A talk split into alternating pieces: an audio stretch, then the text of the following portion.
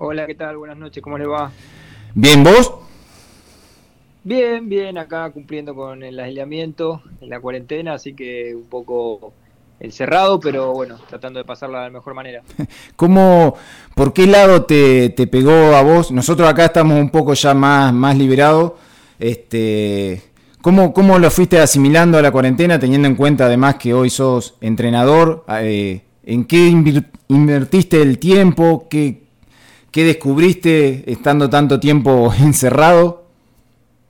No, bueno, eh, tenemos muchas reuniones vía, vía Zoom, eh, eso se acortaron los tiempos porque antes acá principalmente yo vivo en el conurbano y las reuniones eran en, capital y, ir hasta el centro me conllevaba una hora y media, dos, entonces el tiempo de reuniones era más, largo y hoy cortás y en cinco minutos estás en otra reunión, entonces bueno, nada, eh, por un lado se optimizaron los tiempos, por el otro lado, eh, con respecto al trabajo con la, con la selección nacional, bueno, todos los corredores estaban encerrados, la mayoría, ahora de a poquito van, están volviendo, pero bueno, la idea fue eh, darle charlas, aprovechar que están encerrados y mejorar la condición física en el gimnasio, la fuerza.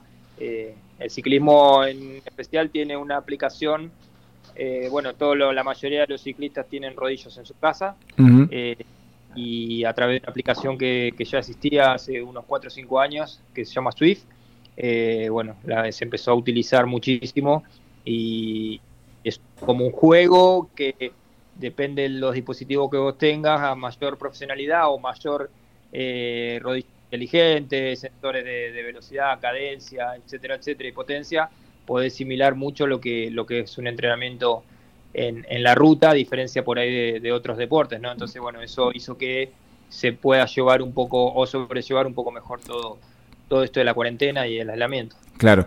Eh, ¿Cómo crees que lo puede afectar sobre todo a, los más chicos, a los más jóvenes?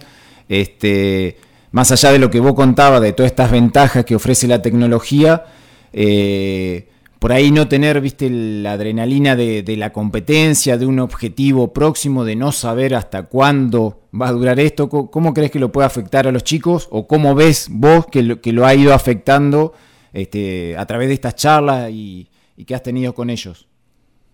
Hay diferentes, hay diferentes eh, maneras, o algunos le ha, le ha tocado mucho más fuerte, otros se las llevan mucho más tranquilos. Eh, principalmente por lo eso es lo que decís vos, ¿no? Que, no hay un panorama de, a los chicos, principalmente eh, de, la, de las competencias, entonces no se sabe, más allá de que uno pueda entrenar en casa, no saben cuándo van a volver las competencias y eso, bueno, eh, te quita un poco la ilusión, ¿no? Pero nada, tratamos nosotros en el caso de la selección, de, y principalmente los chicos que están para en el proyecto de Dakar 2022, que, que manejamos junto a Martín Ferrari, eh, y al cuerpo técnico de darles charlas de psicología para, para saber eh, y quitar dudas y, la ansiedad. Y bueno, nada, tratamos de aprovecharlo por ese lado, pero obviamente sabemos que es una situación difícil.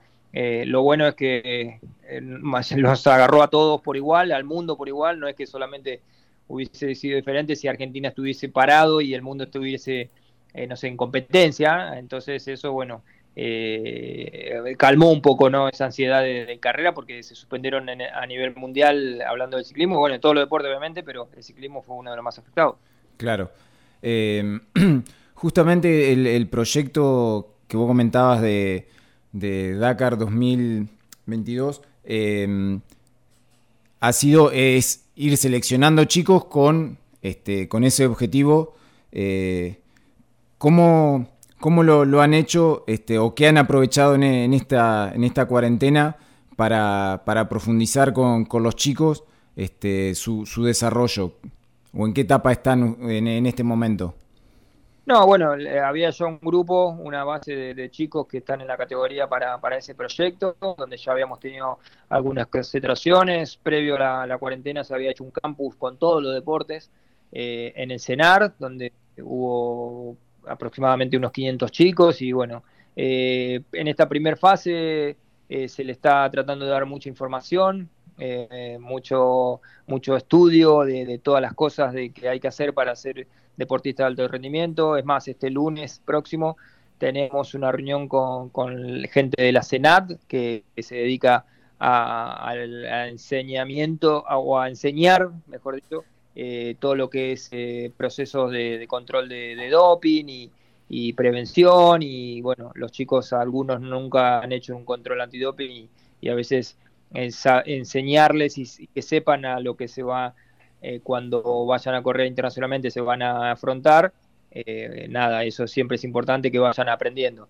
la parte de nutrición, o sea, todo lo que es enseñanza se lo está tratando de, volcar y, y bueno, y ahora, como te decía, ¿no? con la cuarentena vía Zoom se tratan de hacer estas videoconferencias para, para que bueno, los chicas sigan aprendiendo más allá de lo que, tienen que seguir estudiando y bueno, etcétera, etcétera. Claro. Eh, hace, bueno, en estos días, em, desde el Estado se decidió que los deportistas que estaban camino a los Juegos Olímpicos de Tokio, o sea, puedan volver a los entrenamientos siendo vos, este, como decíamos, medallista, habiendo participado en cinco Juegos Olímpicos, eh, ¿fuiste consultado para, para esto? ¿Crees que la decisión se tomó a tiempo, se tendría que haber tomado antes? Sí, yo aparte de mi función de, director técnico nacional, soy el presidente de la Comisión de Atletas del Comité Olímpico Argentino, o sea, trabajo con todos los atletas y obviamente estuvimos en todas las reuniones que empezamos a, ya de hace más de un mes tratando de que los atletas olímpicos no pierdan esa, ese entrenamiento, porque bueno, en principio parecía que iba a, durar menos y cuando vimos que se iba a extender mucho, eh, los atletas que están apuntando a, ir a un Juego Olímpico, obviamente, eh, una semana, perder una semana es malo, imagínate, ya perdieron casi tres meses, entonces, claro. nada, esto, bueno, se trabajó muchísimo eh, tratando de respetar obviamente eh, y saber que, no es eh, fácil habilitar a, un deporte, pero bueno, creo que hay que hacer excepciones, como se hicieron con muchas otras cosas, bueno, con los deportistas olímpicos, el viernes tuvimos una reunión cumbre, pero nada, todavía estamos esperando que aprueben algunos protocolos, también hay atletas que están muy cerca de clasificar, que todavía no se cerró su clasificación y bueno, en una primera etapa se decidió por los que ya están clasificados y armar protocolos para principalmente los deportes en equipo, que son los más complicados. Eh, y después, bueno, si todo va bien, eh, que arranquen a entrenar los que también están en proceso de clasificación.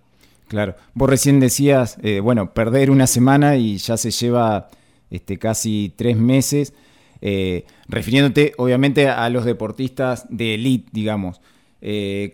¿Cómo pensás que lo puede afectar o qué se podría haber hecho en, este tiempo desde el Estado para aquellas, por ejemplo, escuelitas de ciclismo que tienen chicos que recién se están iniciando o que por ahí no, no, han llegado a su pico de, rendimiento?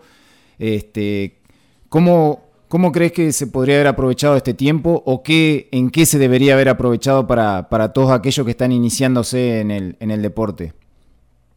No, lo, básicamente lo mismo que te decía, ¿no? Tratar de, las escuelitas y todo eso, eh, dar funcionalidad eh, al aprendizaje. Al aprendizaje, hoy, la tecnología te ayuda muchísimo con estas videollamadas, con videos que puede haber eh, en YouTube y, bueno, todo eso, y tratar de, ir enfocándolos por ese lado, por el aprendizaje, ya que la actividad física arriba de la bici no se, estaba, estaba prohibida.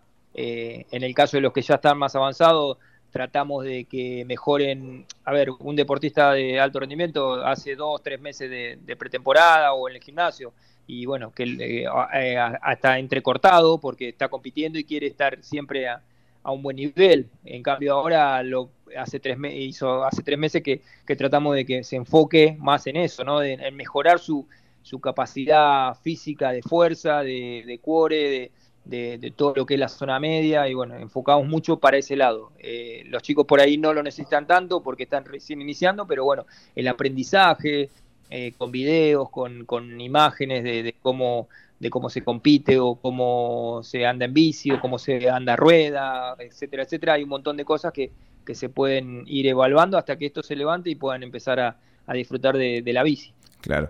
Eh, vos comentabas eh, recién, bueno, de las charlas este, y de por ahí los chicos sobre los controles antidoping, que por ahí algunos no han tenido. Em, ¿No crees a veces que, por ahí se le exige en el, alto nivel demasiado este, al ciclista, eh, sobre todo las pruebas este, más reconocidas, y, eso hace que por ahí lo lleve al, deportista en su afán este, por, por, triunfar, por conseguir un logro, este, lo lleve por ahí a ensuciar un poco el deporte este, con los casos de, doping que, que, han ido sucediendo a lo largo de, este tiempo? Sí, a ver, las exigencias para el deportista de alto rendimiento son muchísimas, y no hablando del ciclismo, sino de, todas los deportes. Eh, el ciclismo es uno de, los deportes que más lucha contra, contra el doping. Eh, y obviamente existen los tramposos en todos lados, en, toda la disciplina y, en todo el ámbito de, la vida hay tramposos y, bueno, eh, pero tienen que saber que si uno hace trampa eh, y, nada, y le da un control doping positivo, pierde su carrera deportiva, pierde, pierde muchísimo. Entonces, nada, creo que hay que enfocar en eso, en la enseñanza, porque la mayoría de los casos, principalmente en Argentina, que hemos tenido de, doping positivo son por, por no tener conocimiento, o sea, por, ignorancia, por decirlo de alguna forma, por no saber. Claro. Eh, porque fue un médico que no sabía que hacía deporte y le dio una, una cosa que, que no por mejorar el rendimiento, sino por, por algo que, que eh, no sé si me explico, que, que, no estaba o que está en la lista prohibida, pero que el médico no sabía que iba a hacer deporte y que, bueno, eh, ese, ese control doping le da eh, positivo por una, por una cosa que no al final no es. Claro, claro. Eh, ¿Hablan mucho de esto con, con los chicos eh, ustedes? Sí, sí, totalmente. Nosotros tratamos de, enseñarles, vuelvo a repetir, la vas a escuchar muchas veces la palabra porque lo, mío es eso, enseñar a, educar a los chicos para en, en, todos los sentidos, en, el, en, el, en la parte del doping, en la parte de, de bueno, de todo lo que es eh, el, el, olimpismo, ¿no? Con todos sus valores de, de, respeto principalmente a sus entrenadores, a su, hacia sus rivales y, no es una guerra, esto es deporte y a uno a veces le toca ganar, otras veces le toca perder, pero bueno, nada, eh, la, la enseñanza es eso, ¿no? Que aprendan a ganar y que aprendan a perder también porque el deporte también tiene eso, que perdés más veces la que te va bien y bueno, enseñar a que cuando uno pierde tiene que, ver por qué perdió y tratar de, mejorar y seguir entrenando y seguir haciendo las cosas bien para, para poder el, fin de semana que viene tratar de ganar. Claro. Eh, lo comentábamos en el, comienzo de, la nota, bueno, tuviste en cinco Juegos Olímpicos, fuiste medalla de oro, sos el argentino que más medalla ha ganado en Juegos Panamericanos. Eh, ¿Crees que el, deportista, eh, sacando el fútbol, digamos, y que tiene las grandes luminarias, eh, tendría que tener más, más reconocimiento en nuestro país? Sí, totalmente. Eh, Argentina no, no es un, país que tiene una política deportiva muy grande. Es la primera vez que en muchos años, o de que yo tengo noción, que, que un presidente habla del deporte olímpico fue ahora, cuando la semana pasada creo que fue, o el sábado precisamente, cuando el presidente dijo que había que tratar de ayudar a los deportistas olímpicos a que vuelvan a su entrenamiento. Eh, después creo que muchas, muy pocas veces he escuchado a un presidente, o no, creo que no lo había escuchado nunca un presidente hablar de, del deporte olímpico, así que nada, eso te da una, un poco de esperanza para, para que el deporte siga creciendo o pueda empezar a crecer de nuevo en la Argentina, ¿no? Claro. Bueno, de hecho, el, lunes pasado aquí en el programa estábamos eh, hablando con, Ana Galé, que es de aquí de, Nogoyá.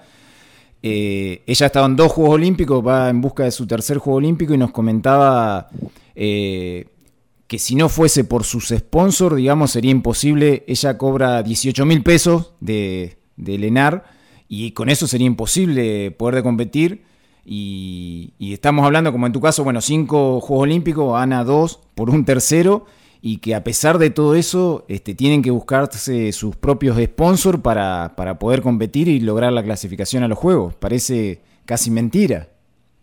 Sí, no, es muy difícil. Eh, el ENAR eh, ha solucionado muchísimas cosas del deporte, pero también es un, es un, ente que ponerlo entre comillas, pero es muy exitista, porque eh, si vos tenés un logro, te da eh, eh, una beca, si no lo revalidás, la beca baja, y bueno, y un deporte o un deportista a veces tiene épocas o años que está buscando otra cosa, buscando prepararse para un juego, o tratando de, clasificar y, se enfoca en otras cosas, en otros resultados y no principalmente en algún resultado, por ejemplo, panamericano, y eso te hace que se te haga mucho más difícil. Pero bueno, eh, los que vivimos antes de Lenar o los que trabajamos o lo que hicimos nuestra carrera deportiva antes de Lenar, también sabemos que, antes era muchísimo más difícil. Claro. Porque eh, eh, la Secretaría de Deporte eh, a mí me ha tocado tener una beca y un año estar sin cobrarla. Entonces, bueno, eh, a veces eh, el deportista de alto rendimiento tiene eso, ¿no? Que es muy demandante. Entonces, cuando si tiene uno, quiere tres. Y si tiene tres, quiere seis. Y así sucesivamente. Pero bueno, te vuelvo a repetir, los que hicimos nuestra carrera deportiva con nada, con cero, es una cosa y hoy es, diferente, pero nunca alcanza. La verdad que nunca alcanza por eso que te decía, ¿no? Que, que siempre la demanda es mucho más. Claro.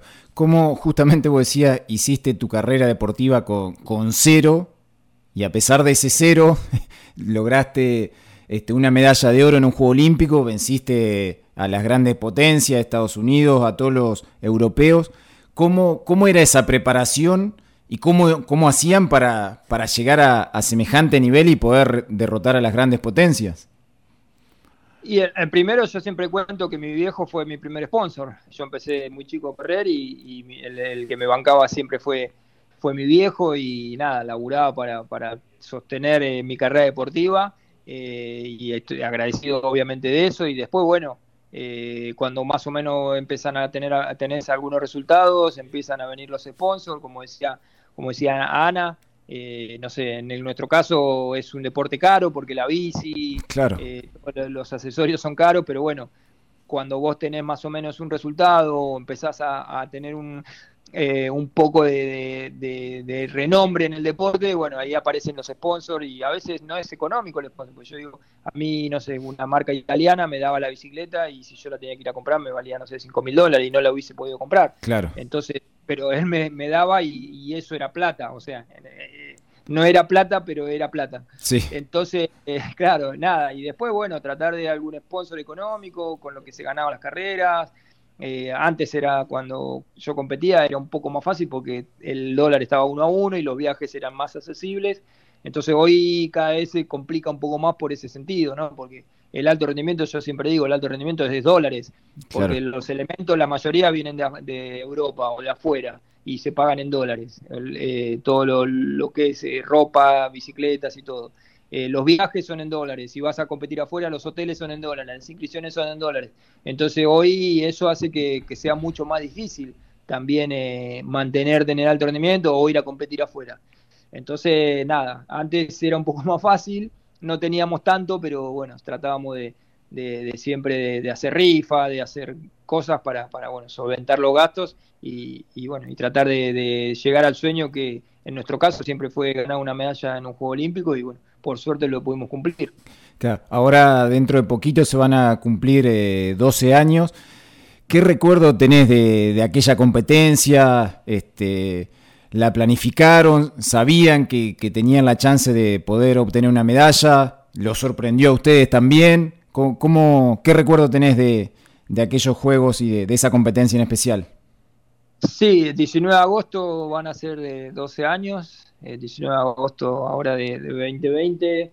Eh, la verdad que un, bueno, un recuerdo impresionante. Eh, sabíamos que teníamos una chance de, estar en el podio porque ya cuatro años atrás habíamos sido campeones del mundo y creo que en Atenas 2004 habíamos tenido una oportunidad grande de, estar en el podio y no y no fue así, no no no nos fue como quisimos y, y nada, hicimos, viste, es difícil porque el ciclismo también, eh, bueno, hay otros deportes que son iguales, pero digo, nosotros entrenamos cuatro años para pensando en una hora de carrera, en un día y en una hora, entonces nada, si no te salen las cosas como vos planificás, a veces es difícil. Pero bueno, nosotros por suerte salió todo bien y, tuvimos eh, ese bebé que digo yo siempre que la medalla que ahora va a cumplir 12 años.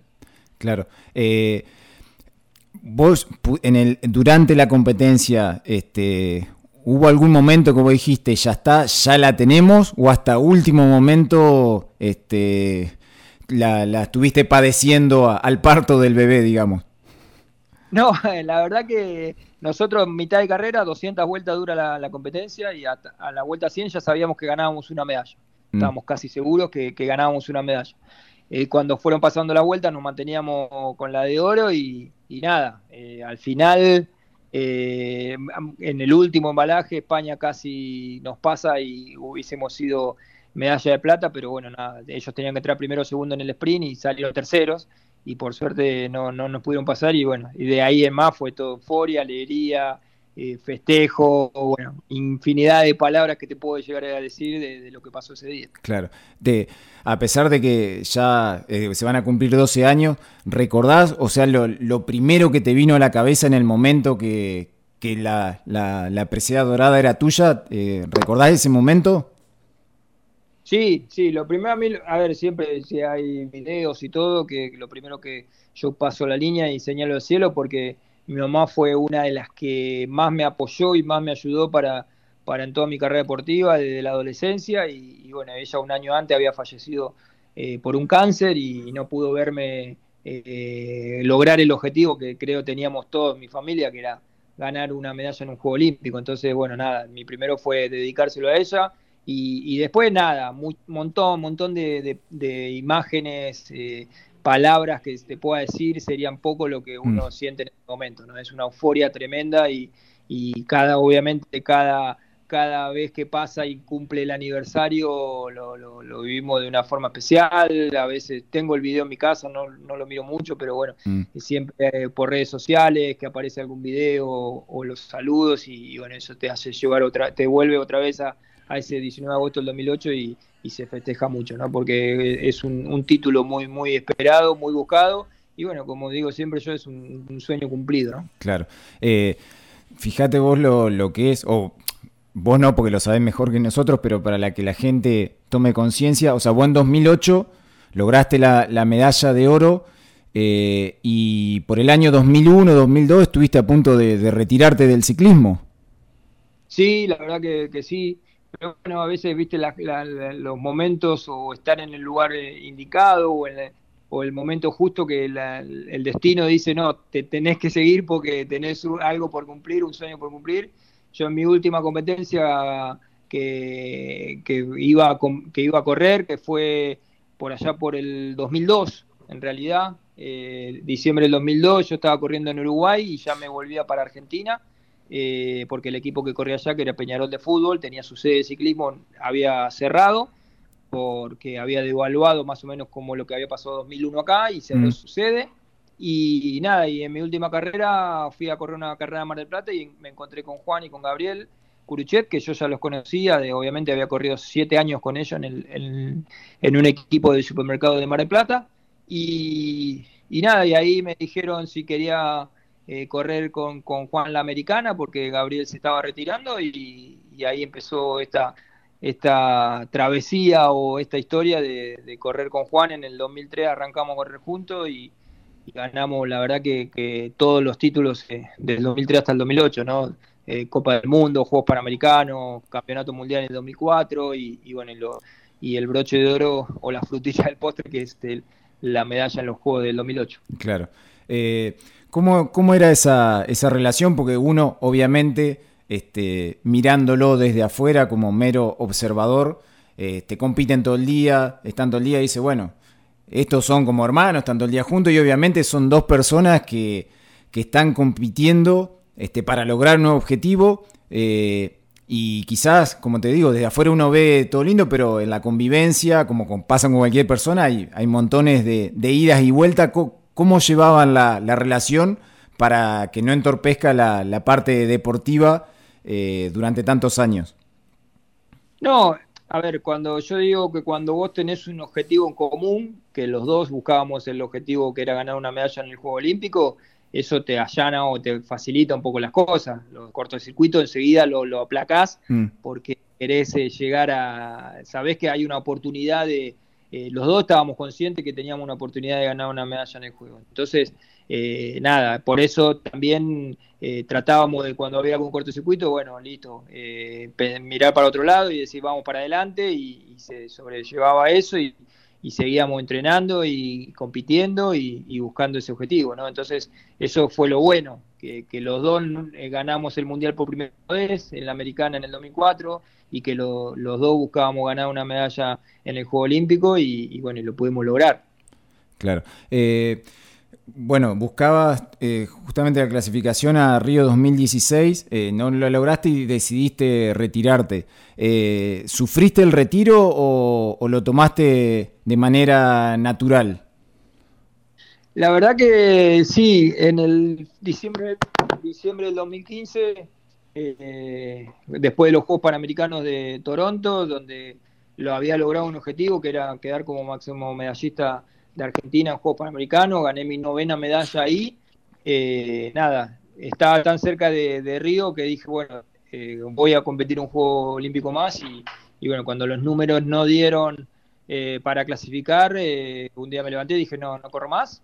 y la verdad que nada, fue duro porque yo entrenaba 4, 5, 6 horas por día y después esas 4, 5, 6 horas me sobraban claro. el tiempo. Entonces nada, y después eh, este, el deporte, el ciclismo es un deporte muy amateur y, el 80% de mis ingresos era por beca, por estar en la selección o por representar a Argentina y cuando yo dije no compito más, eso se cortó. Entonces eh, tenía que empezar enseguida a pensar en qué iba a hacer porque nada, eh, no, no había, más allá de todos los logros, no tenés una cuenta bancaria ocultada, ¿no? Entonces viví casi al día y, bueno, y ahí empecé a trabajar con lo que eran los chicos de, que estaban en el proyecto para los Juegos Olímpicos de Buenos Aires 2018. Eh, hablé el ENAR, eh, donde ellos me, siguieron apoyando para que yo vuelque toda mi experiencia y, nada, y empecé a entrenarme, eh, digo, entrenarme con la parte técnica, hacer cursos de, entrenador y todo eso, y bueno, eso me dio hoy la, facilidad para estar eh, dirigiendo la selección argentina, ¿no? Claro. Eh, ¿Llegaste a, tomarle el gustito, digamos, a, ser entrenador? ¿Hoy lo disfrutás tanto como, como competir o, no? ¿O todavía no tanto? Eh, en realidad me gusta. siempre digo que yo me entrené o tuve que hacer los cursos porque una cosa es entrenarse uno mismo o, que un entrenador te diga lo que tengas que hacer eh, y otra cosa es vos volcar eso hacia un atleta, ¿no? Entonces tenés que, empezar a saber cuáles son las dinámicas para, para ser entrenador. Eh, entonces, nada, eh, lo que lo digo que lo sufro porque yo soy muy competitivo, o sea, me gusta ganar. entonces sufrís porque vos querés que el atleta que estás entrenando gane y a veces, como dije al principio, el deporte es así, a veces gana, a veces no. Y bueno, entonces eh, te da esa cosa de decir, uy, si yo estuviera arriba de la bici, le querés dar una indicación en ese momento, alguna falla, y nada, y el corredor hace lo, obviamente hace lo mejor que puede, porque él también quiere, quiere triunfar, pero, pero bueno, nada, eh, se sufre ese lado, pero también se disfruta porque se sigue ligado al deporte, yo desde los cinco años que estoy en el deporte, y, nada, y es lo que, lo que hice toda mi vida y me gusta, y, y bueno, esperemos que pueda seguir ligado muchísimo más. Claro. Estamos hablando con Walter Pérez. Eh, ¿Seguís pedaleando, Walter? ¿Lo, lo haces de manera este, recreativa? ¿Por ahí te da, entrenás y te sentís un poquito bien y te dan ganas de participar de alguna competencia? No, no a nivel profesional, pero en alguna competencia o, no? ¿O dejaste, la colgaste directamente a la bici? Mira, cuando me retiré estuve un año que no la quería ni ver, eh, pero era por una parte más mental que por otro lado. Eh, después en el 2018 estuve eh, en Suiza cuando fui a, allá a trabajar al centro de entrenamiento de la UCI y ahí tenía como mucho tiempo libre y aparte entrenaba con los chicos y, eso hizo que vuelva a tomar una, forma física buena y volví, corrí algunas carreras, eh, después otra vez empecé a trabajar cuando empezaron los Juegos de Buenos Aires y, dejé, estuve bastante tiempo sin entrenar, eh, y ahora en la cuarentena, nada, como te decía, la, la aplicación, esta Swift que sirve para, para jugar un poco, eh, me volví a subir y, bueno, cada dos o tres días le meto ahí una hora y media, una hora, corro alguna carrera con, con los chicos que estaban antes en el equipo y si, si puedo, me conecto, no sé, Santiago Lange, el otro día pedaleamos con él por la aplicación y hacemos Zoom Mm. Entonces vamos hablando y entrenando ahí con, los avatars que cada uno se hace y, nada, eh, obviamente siempre yo dije que me voy a morir arriba de la bici porque es lo que siempre hice.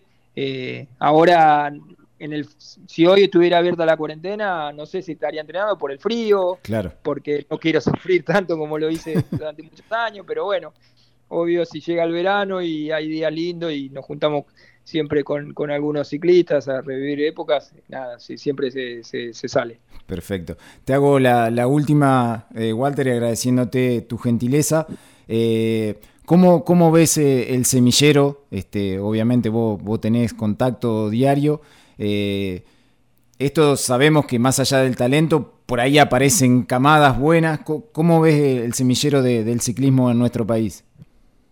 La verdad que es muy bueno. hay mucha, mucha cantidad de chicos eh, en, toda la Argentina. Argentina obviamente es amplia, pero siempre que hay algún campeonato infanto juvenil se ven una cantidad tremenda de, chicos participando y, nada, creo que por ahí hay que reforzar un poco más eh, en la parte de cuando están en la adolescencia, porque bueno, por lo que hablábamos antes, que, que es muy difícil a veces hasta conseguir sponsor y eso, un chico a los 16, 17, 18 años, cuando el padre ya le suelta la mano en, de, la sponsorización, si no ve un camino de irse a Europa o no ve que puede correr algún equipo de los que están conformados en Argentina, bueno, eh, se quieren irse a estudiar y ahí es donde perdemos muchísima cantidad de, de, ciclistas, ¿no? Así que nada, tratar de apuntalar esa parte para que no se corte y bueno, y que sean ellos el, reemplazo de, los, de los de los más viejos, ¿no?